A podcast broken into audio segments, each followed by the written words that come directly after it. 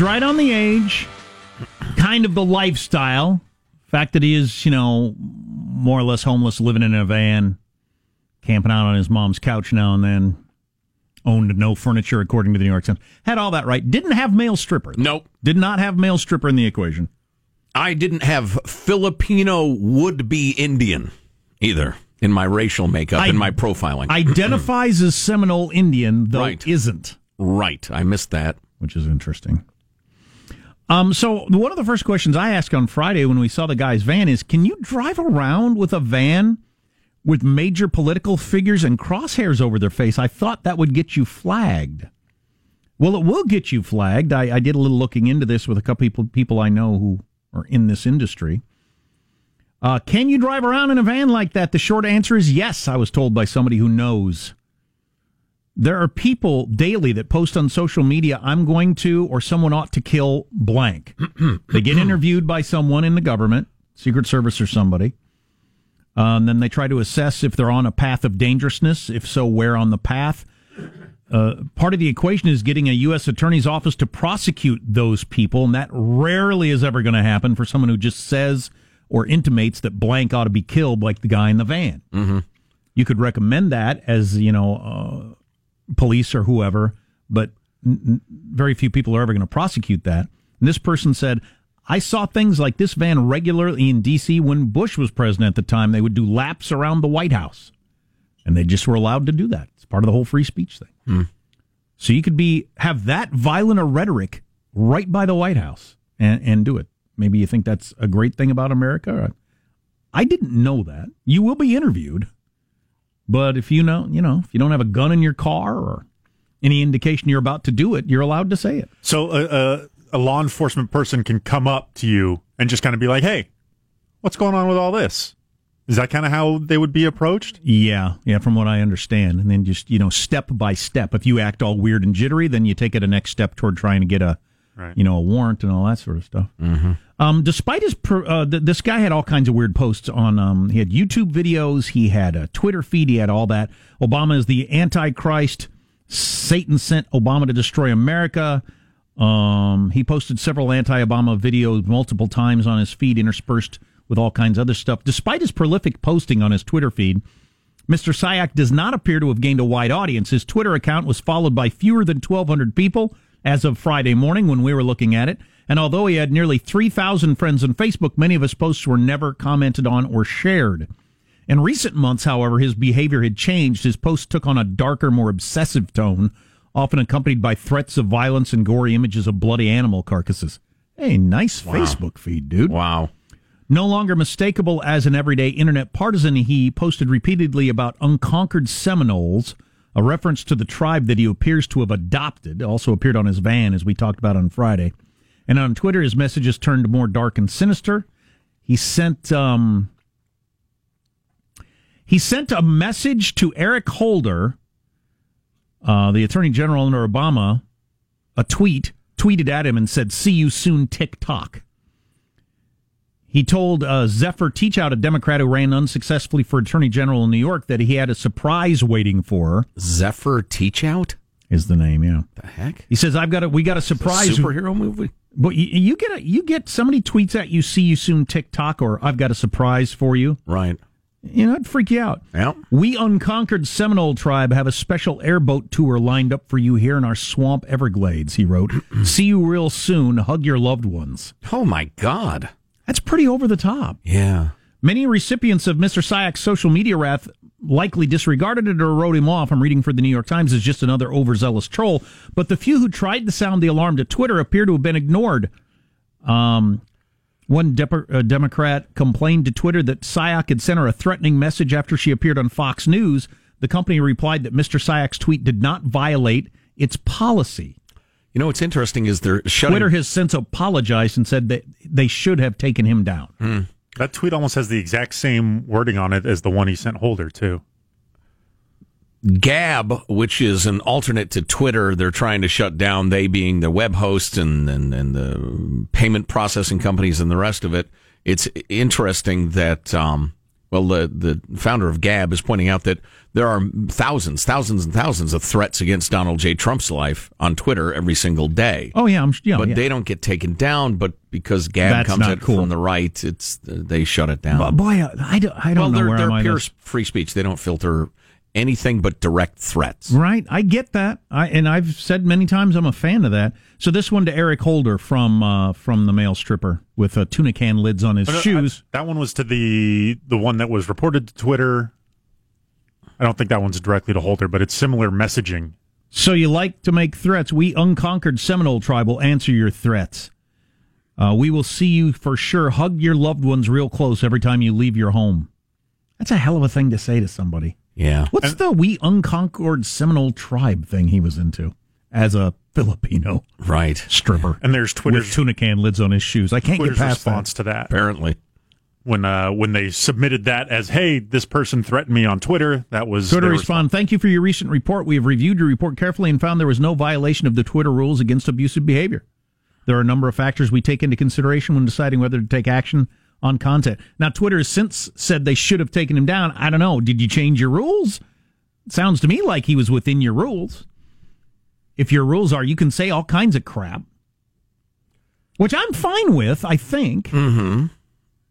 I mean, the guy had 1,200 followers.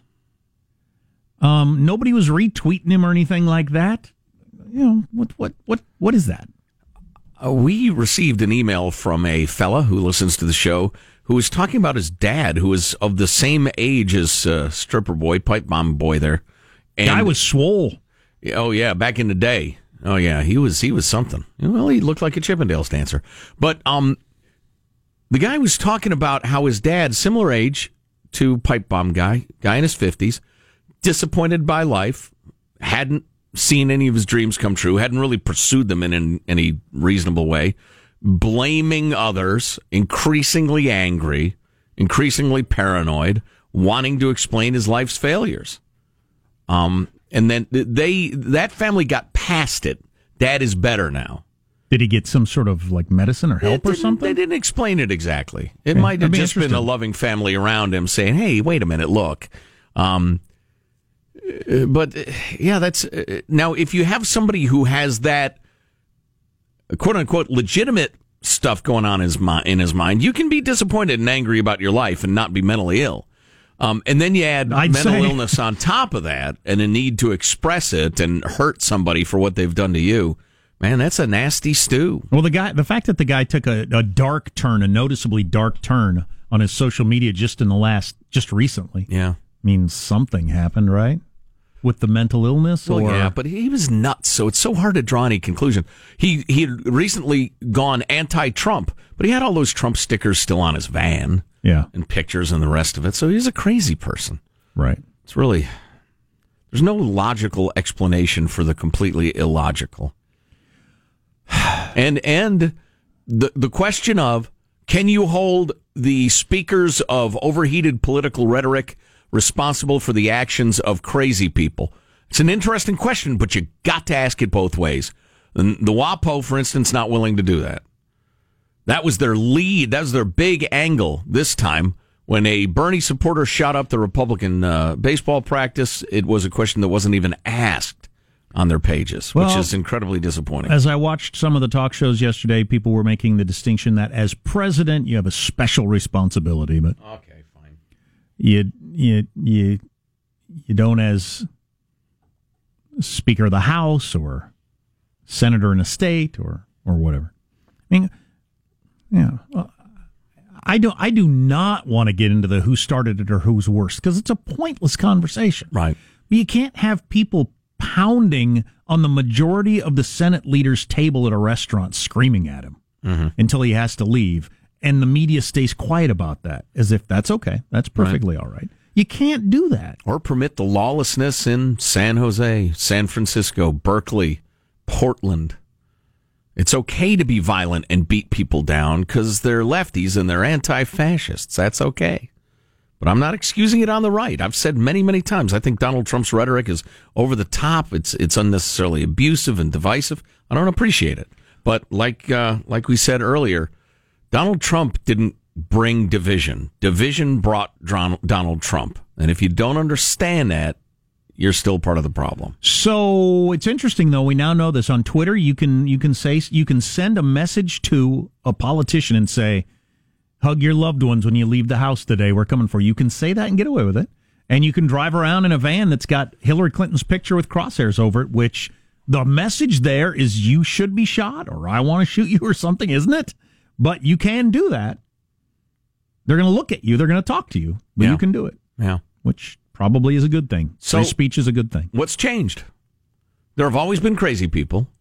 There's always been politics, but these shootings are uh, new or certainly increased. What's different? I don't know. The idea that I, I can, I get to. That's a that is a righteous expression of my anger. keeping in mind that we used to have five bombs go off a day in the United States From yeah, late '60s, early '70s. people angry over po- various political things. Right. Right. Well, we just have to have both sides all the time say never commit an act of violence in my name. Never. It's never excused. I don't care how much you like me or, or dislike Nancy Pelosi. Never commit an act of violence in my name because I don't like it. You're no friend of mine. Say that over and over again. Nancy, I'm waiting. Donald, I'm waiting. What if they did that every speech? It's like at the end of your speech, it's like saying this message brought to you by blah blah blah. You always Please have to say drink responsibly. Right, right, exactly like that. Well, after a while, people would tune it out, but I'd like to see it tried. Like the warning on cigarettes. This could cause cancer. We know. Well, sell me a pack. This is what I would dance to if I was a male stripper. And I would have tuna can lids on my shoes in case I get into a beef with another male stripper It's Best to be prepared. who's hogging my spotlight. I do bridges over troubled water. That's what I would do. You'd do a ballad? Yeah, yeah. It'd be really elegant. I'd really try to connect with the audience emotionally. I feel like the females in the in the crowd would really want that. Look into some You're both weirding me out. sad married woman's eyes. Really lock in. Lots of candles. Just keeps getting weirder and weirder. Surrounded by candles. Hilarious. For weeks, NBC sat on a story that undercut Michael Avenatti. They knew he was a crackpot, held it back for weeks. Can't wait to hear that. You're listening to the Armstrong and Getty Show. Armstrong and Getty. The conscience of the nation.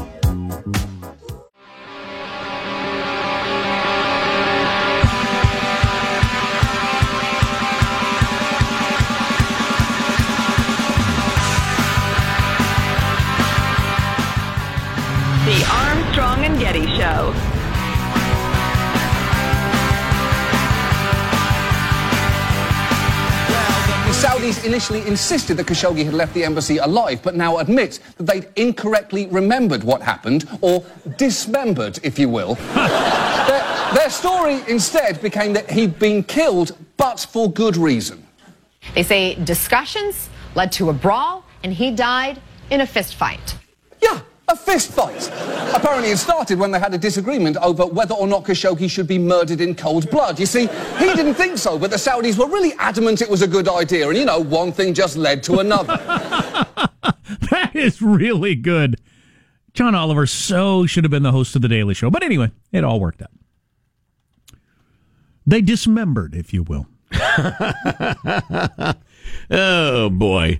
I sure am so shocked that they took the uh, synagogue shooter alive. That's not usually how those end up. Um, so Yeah. There are so many brands of crazy and angry out there these days. I wish you, you know, weren't just to save the money and time and pain of a trial. But Yeah, yeah. Um, I uh, I gained three pounds in three days over the weekend. Congratulations. Thank you. I've said Nice it effort. before. I can I could easily gain fifteen pounds in fifteen days if I had to. wow, that sounds wouldn't like even a have to challenge. try. That Oh, sounds yeah. like a challenge. Well, maybe for you, not for me. Maybe we can start a GoFundMe to see if uh, come up with an amount of money that will make you want to do that. Fifty k. That seems a little steep. I'll do Well- it. I'll do it for half that. Well, fine. Go ahead. I'm not. I know how hard it is to lose it and keep it off. So I tell you what. I That's just long term thinking. Go with short term thinking. spits.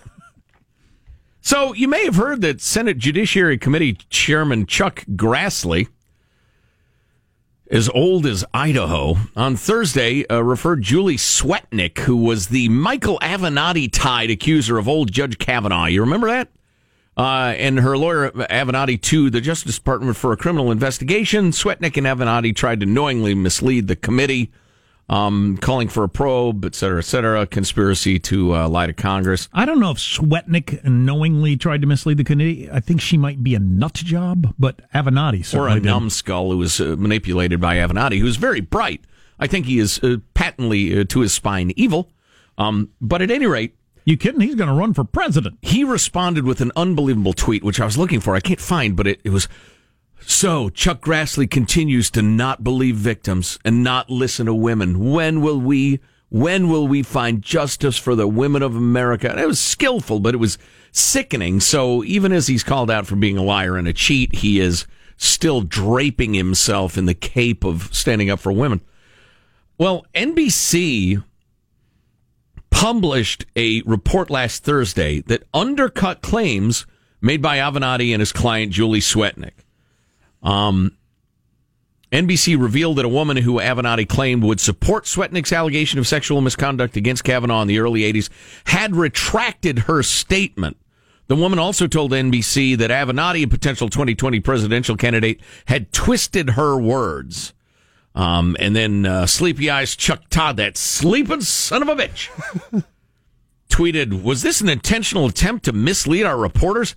Evidence points that way. Here's the problem, though. They had that story for three weeks before they published it. They had that, um, let's see. Um, it occurred three weeks ago before the Senate voted whether to confirm Kavanaugh. They knew that the alleged backer upper was completely out. Completely out. Said, no, no, no, no. I didn't know Kavanaugh. I never saw him do anything. I kind of knew about those parties, but I have nothing on Kavanaugh.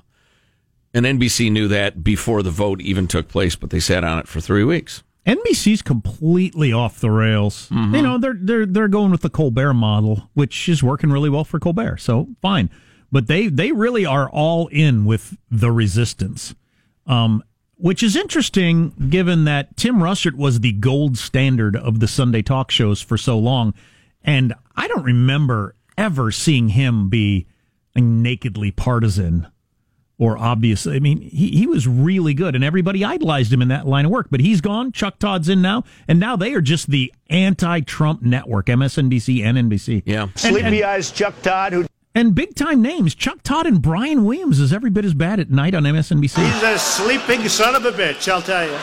Ahead of an interview with NBC, Avenatti put the network in touch with the second woman who claimed to vouch for Swetnick. But during the interview, the woman undercut Swetnick's claims. I don't ever think it was Brett, she said when asked if she saw Kavanaugh drug drinks. She also said no when asked if she witnessed Kavanaugh behaving inappropriately with girls. Then Snow interviewed, that's uh, Kate Snow on NBC, interviewed Swetnick the following day. In a report, she challenged Swetnick and noticed several discrepancies in her story, but Snow also withheld other information, including that Avenatti provided access to a witness who ended up not supporting Swetnick's allegations, but indeed uh, contradicted them. Um, that's something. Yeah, they're totally off the rails. But There's- everybody is, uh, and listen, listen, we're inside the media, inside the dark, sweaty, sickening underbelly of the beast. And there is such desperation for eyes and ears right now. We've never seen anything like it. We don't engage in it because, I don't know, we're too stubborn or stupid, but um, man, people are just at a fever pitch to try to get your eyes and ears. You got to be really skeptical these days. What's coming up in your news, Marshall? Well, President Trump back at it again, Or blasting is he? Marshall's probably lying. blasting the media for being the cause of what he calls the great anger in the country and more children infected and dying from a common virus. Stories coming up. I want to hear more about that because I haven't looked into it. Also, an insurer who's now paying you to go to Mexico to get cheaper prescriptions. Done. Stay tuned to the Armstrong and Getty Show.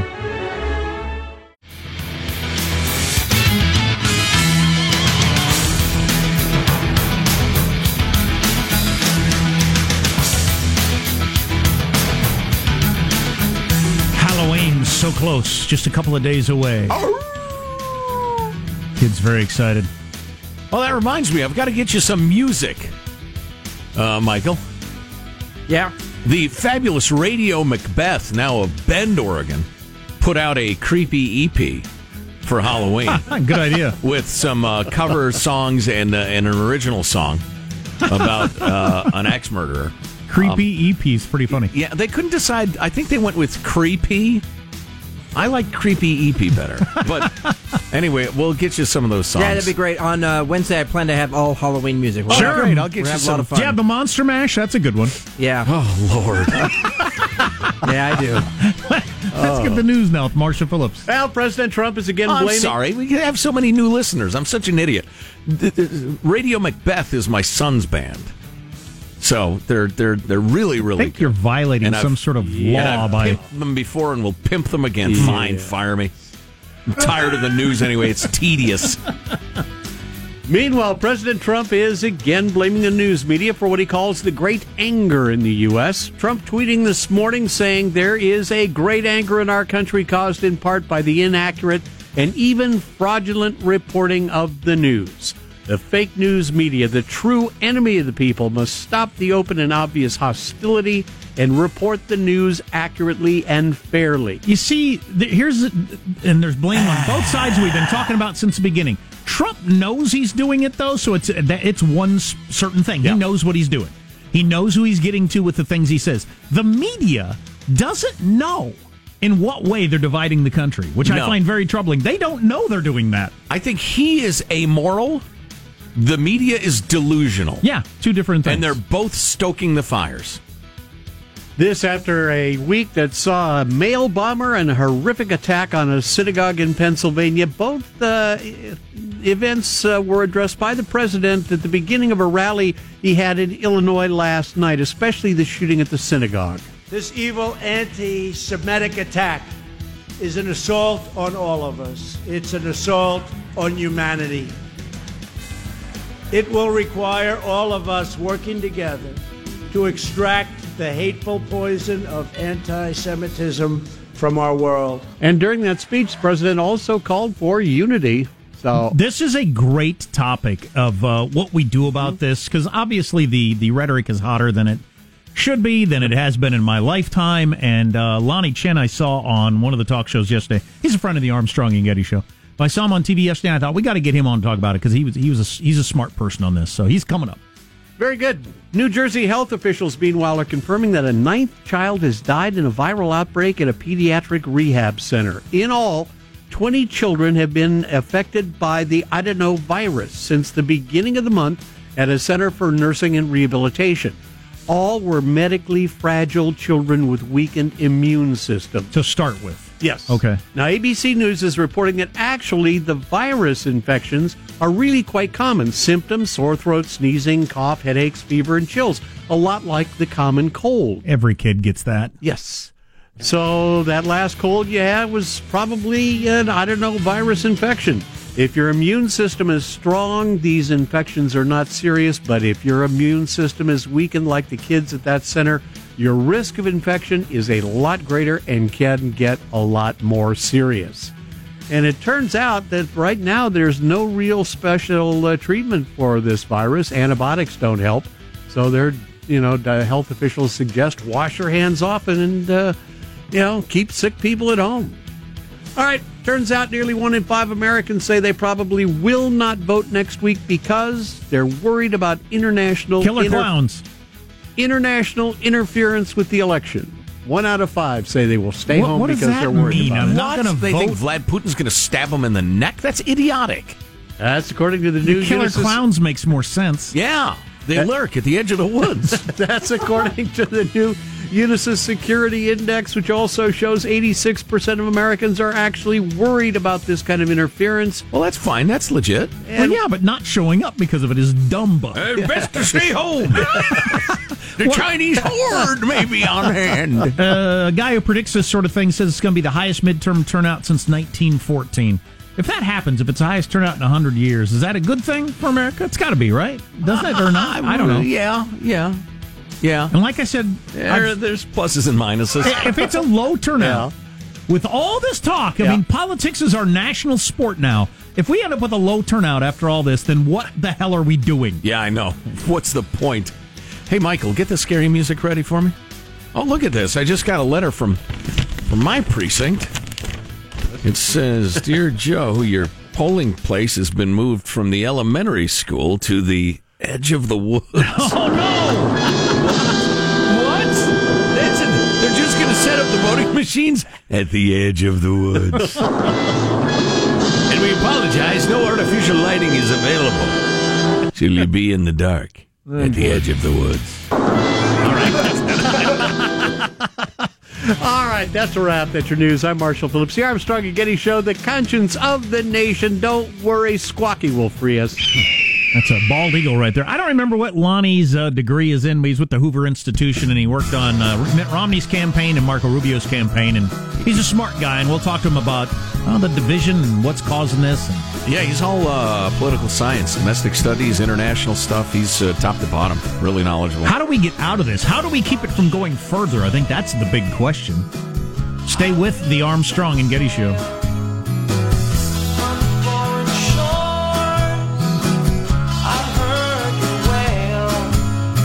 Armstrong and Getty. The conscience of the nation.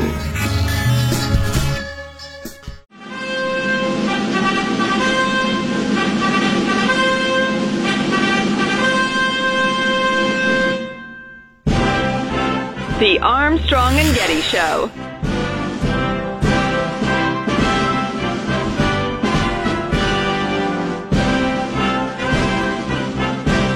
Things feel like they could spiral completely out of control, don't they? Yes. I don't. I I, don't know. If don't, I don't know if it makes sense to feel that way since you got a handful of nut jobs just recently, and they they only represent themselves and their own crazy heads. Right, although there are certainly um, conclusions being drawn or motives being assigned based on the activities of the crazy people, and then those motives and conclusions are, are, are you know assigned to normal people. Anyway, it's screwed up. Uh, on that happy note, we welcome Lanhee Chen, David and Diane Steffy Research Fellow at the Hoover Institution, Director of Domestic Policy Studies, lecturer at Stanford, um, and a, uh, a frequently heard commentator on the airwaves. Lanhee, how are you, sir? I'm doing well. Thanks for having me on, guys. Sorry about your Dodgers, brother. Oh gosh, don't don't don't get me started. Don't get me started. okay. It'd be impossible to I hate won't the be Red. able to. We're, we're not going to be able to talk about anything else. How can I possibly hate the Red Sox any more than I do for all kinds of different reasons, including the media's Uh, tell fascination me with them? it. Shut up, media. Tell me about it. Um, so I saw you on one of the talk shows yesterday, and I thought you had one of the more adult, reasoned opinions on all this that I'd seen. So good to have you back on the I air. that. The um, it, it does feel like things could spiral out of control or have spiraled out of control. And unfortunately, you got each side claiming the other side is the reason it's happening. Where are you on all this? Well, yeah, I mean, it's very easy, I think, for each side to to try to point fingers, and I saw this in spades over the weekend. You know, you have Republicans arguing that it's people like Maxine Waters and Eric Holder, and then you've got the Democrats obviously pointing the finger at Donald Trump. And I think I think the answer is that we all have to take a step back and realize everyone's got a role to play here, and in particular, the the public officials in our country they seem to be the ones who, you know, fortunately or unfortunately, are in a position because they have a bigger microphone and a bigger megaphone to be able to, to step back and say, what can we do to bring the temperature down? And so, yeah, it's the responsibility of, you know, the Eric Holders and, and, and Maxine Waters of the world. And, and yeah, it's the responsibility of someone like, like President Trump because he is sort of in a unique position as president, the only one with a national constituency to step back and say, yeah, I am going to dial the temperature down. I am going to tell people that w- we have to have a change in tone. And and if we don't, I, I really do fear where things are headed because the dialogue it's been, it's become okay now in the dialogue to be completely uncivil. And, and, and I just don't think that that is healthy for our democracy in the long run. I'm just highly concerned that it's in the best uh, the best short term interests of a lot of politicians to dial up the rhetoric. That's how you motivate voters. That's how you Oh, get yeah. into the polls. And to pass up their short term uh, priorities for the long term good of the country, well, ho ho, wouldn't that be lovely? Well, fortunately, there is a there is a election coming up on Tuesday, and maybe after the election, you know, we can we can rediscover a little bit of moderation because. I, it, and it maybe the right- unicorns will start pooping rainbows. maybe. No, I mean, look, I think um, e- everything that we've seen the the mail bombings, this awful shooting at the synagogue on Saturday. I, I- I think that all of this does begin to give people a sense that things have reached have, have reached beyond the edge. I think we all felt like we were on the tipping point, but now I really do feel like you know pe- pe- people just look at this and say something is not right, something is not healthy, and and we've got to make a change. And I I at least choose to be hopeful that that maybe things things will get turned around here. Well, I I feel like we've learned something. Joe and I used to wonder. We used to talk about this here on the old, on the air all the time. So you'd have uh, a couple of politicians on a stage, and one of them has has just lied about something, and it's pretty obvious. And the other one would would say something like, "I would just like to say that uh, my my colleagues' recollection of the events Right. don't exactly." And we always wondered, why don't you just say they're lying? Why don't you just say they're a liar? Why are you dancing around the fact that they just lied? Well, then Trump had the guts to just come out and say somebody's a liar. And now we realize where you go once you break out of that, you know, dancing around things. Is that what has happened? You know what? That's that's actually a really astute observation. I remember, you know, back I've worked on four presidential campaigns and and one in a very senior capacity. When I worked for Mitt Romney on that campaign in 2012, we never would never call someone a liar, even if they were lying. You just you just didn't do it. There was a convention in politics that you did not call your opponent a, liar. You could ascribe false motives for them. You could make fun of their mother, but you could not call them a liar. And, and stuff like this, there are just these little conventions that we've broken one by one. And I'm not saying that it's necessarily a bad thing that some of these conventions get broken, but I also realized in reflecting on it, there's a reason why they were there.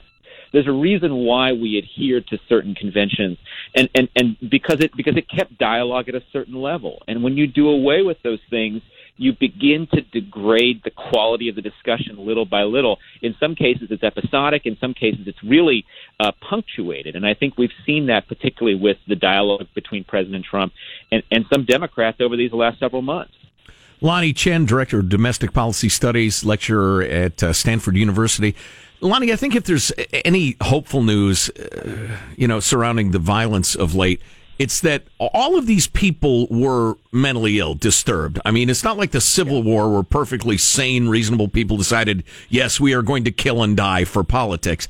But the, the math where overheated rhetoric reaches the mentally ill and then the equal sign is death. I, I'm not sure. I'm not sure how you deal with that in a free society unless it's like we were talking about before, a mass outbreak of, of uh, responsibility. Well, and and the the big question. I mean, I alluded to this in some of my commentary over the weekend. Is is there some role for for a regulatory system to play in looking at the information that's disseminated on the internet? My my hunch, my instinct is to say no, there shouldn't be. If you believe in the First Amendment, there shouldn't be. But but some of the fora that are available for people now to express hateful views and to be egged on and supported in their support of those views it, it, it it's problematic. I and I don't know what the answer is. I I don't have a silver bullet for this. I don't think that the answer is that we need more regulation, but I do think that there is something here that is amiss when we have these environments where people who who, who frankly you know do need to get help for for mental illness they're not getting that help and not only that but they're being fueled in their in their hatred Well, I was happy watching the, the, the roundtables on the different talk shows that there were some people who were willing to say, look, both sides are to blame and both sides need to ratchet down. But God, there were there were a handful of prominent commentators, you know, who talk about this stuff all the time. Is clearly one side is to blame, and as long as we have that attitude, we'll never get anywhere. No, never. We'll, we'll never get anywhere, and, and we're only going to get right back here again. We're going to be talking about how everybody uses these to, to their own political advantage, and, and that, frankly, is, is is sick and demented too in its own way. You know, I think the younger generations are getting much more astute at recognizing crap online. Um, my kids have taught me uh, some things about that. I just I worry that the mentally disturbed they're going to mess miss the message. They're going to you know see the trolls and the fake news people and the bots and the rest of them, and they just will never have the mental capacity to sort through that stuff. So um, I just I don't know. I'm a little discouraged. Yeah, well, part of this also is we've we've been talking about this for way too long about how we need to devote more resources to mental health in this country. But it's about time that we actually do that. I mean, we're we're wasting an awful lot of money on an awful lot of things. One one area where we can clearly make greater investments is in mental health for for for parts of the population that in particular don't have access to it. Maybe the that's people, really maybe the mentally ill could just ride the bullet train around California. Maybe that'd be a better. That was some finely tuned sarcasm. that would solve all of our problems. That You know, would solve all of our problems. Lanhee, what we ought to do when we have some more time, because we're about out, is uh, bring you back purely for a discussion of what would that look like? What would it look like to make a serious investment in mental health care uh, in the United States? Given our, our cherishing of liberty, you can't deny people their liberty without you know due process. But at the same time, there are clearly people who need help, whether they know it or not. Love to have an extended conversation. We need to do a long term podcast with you, but we got limited time. I'd love The that. am I right? The presidential election starts next Wednesday, right? The It- it, twenty twenty. already started. it Well, already oh yeah, started. but but full on. I mean, we're full on into presidential election 2020. Who are the Democrats? Give me the top three running against Trump. Uh, top three, I would say Joe Biden, Kamala Harris, and Elizabeth Warren. Interesting. So that'll give you an idea of where they're where Right. their heads are at. Joe Biden runs, I will buy you a steak dinner at the joint of your choice and order anything you want off the wine list.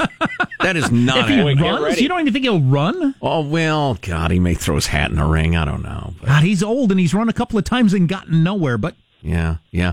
Lanhee Chen, uh, David and Diane Steffy, research fellow at the Hoover Institution, a great guy to follow and listen to.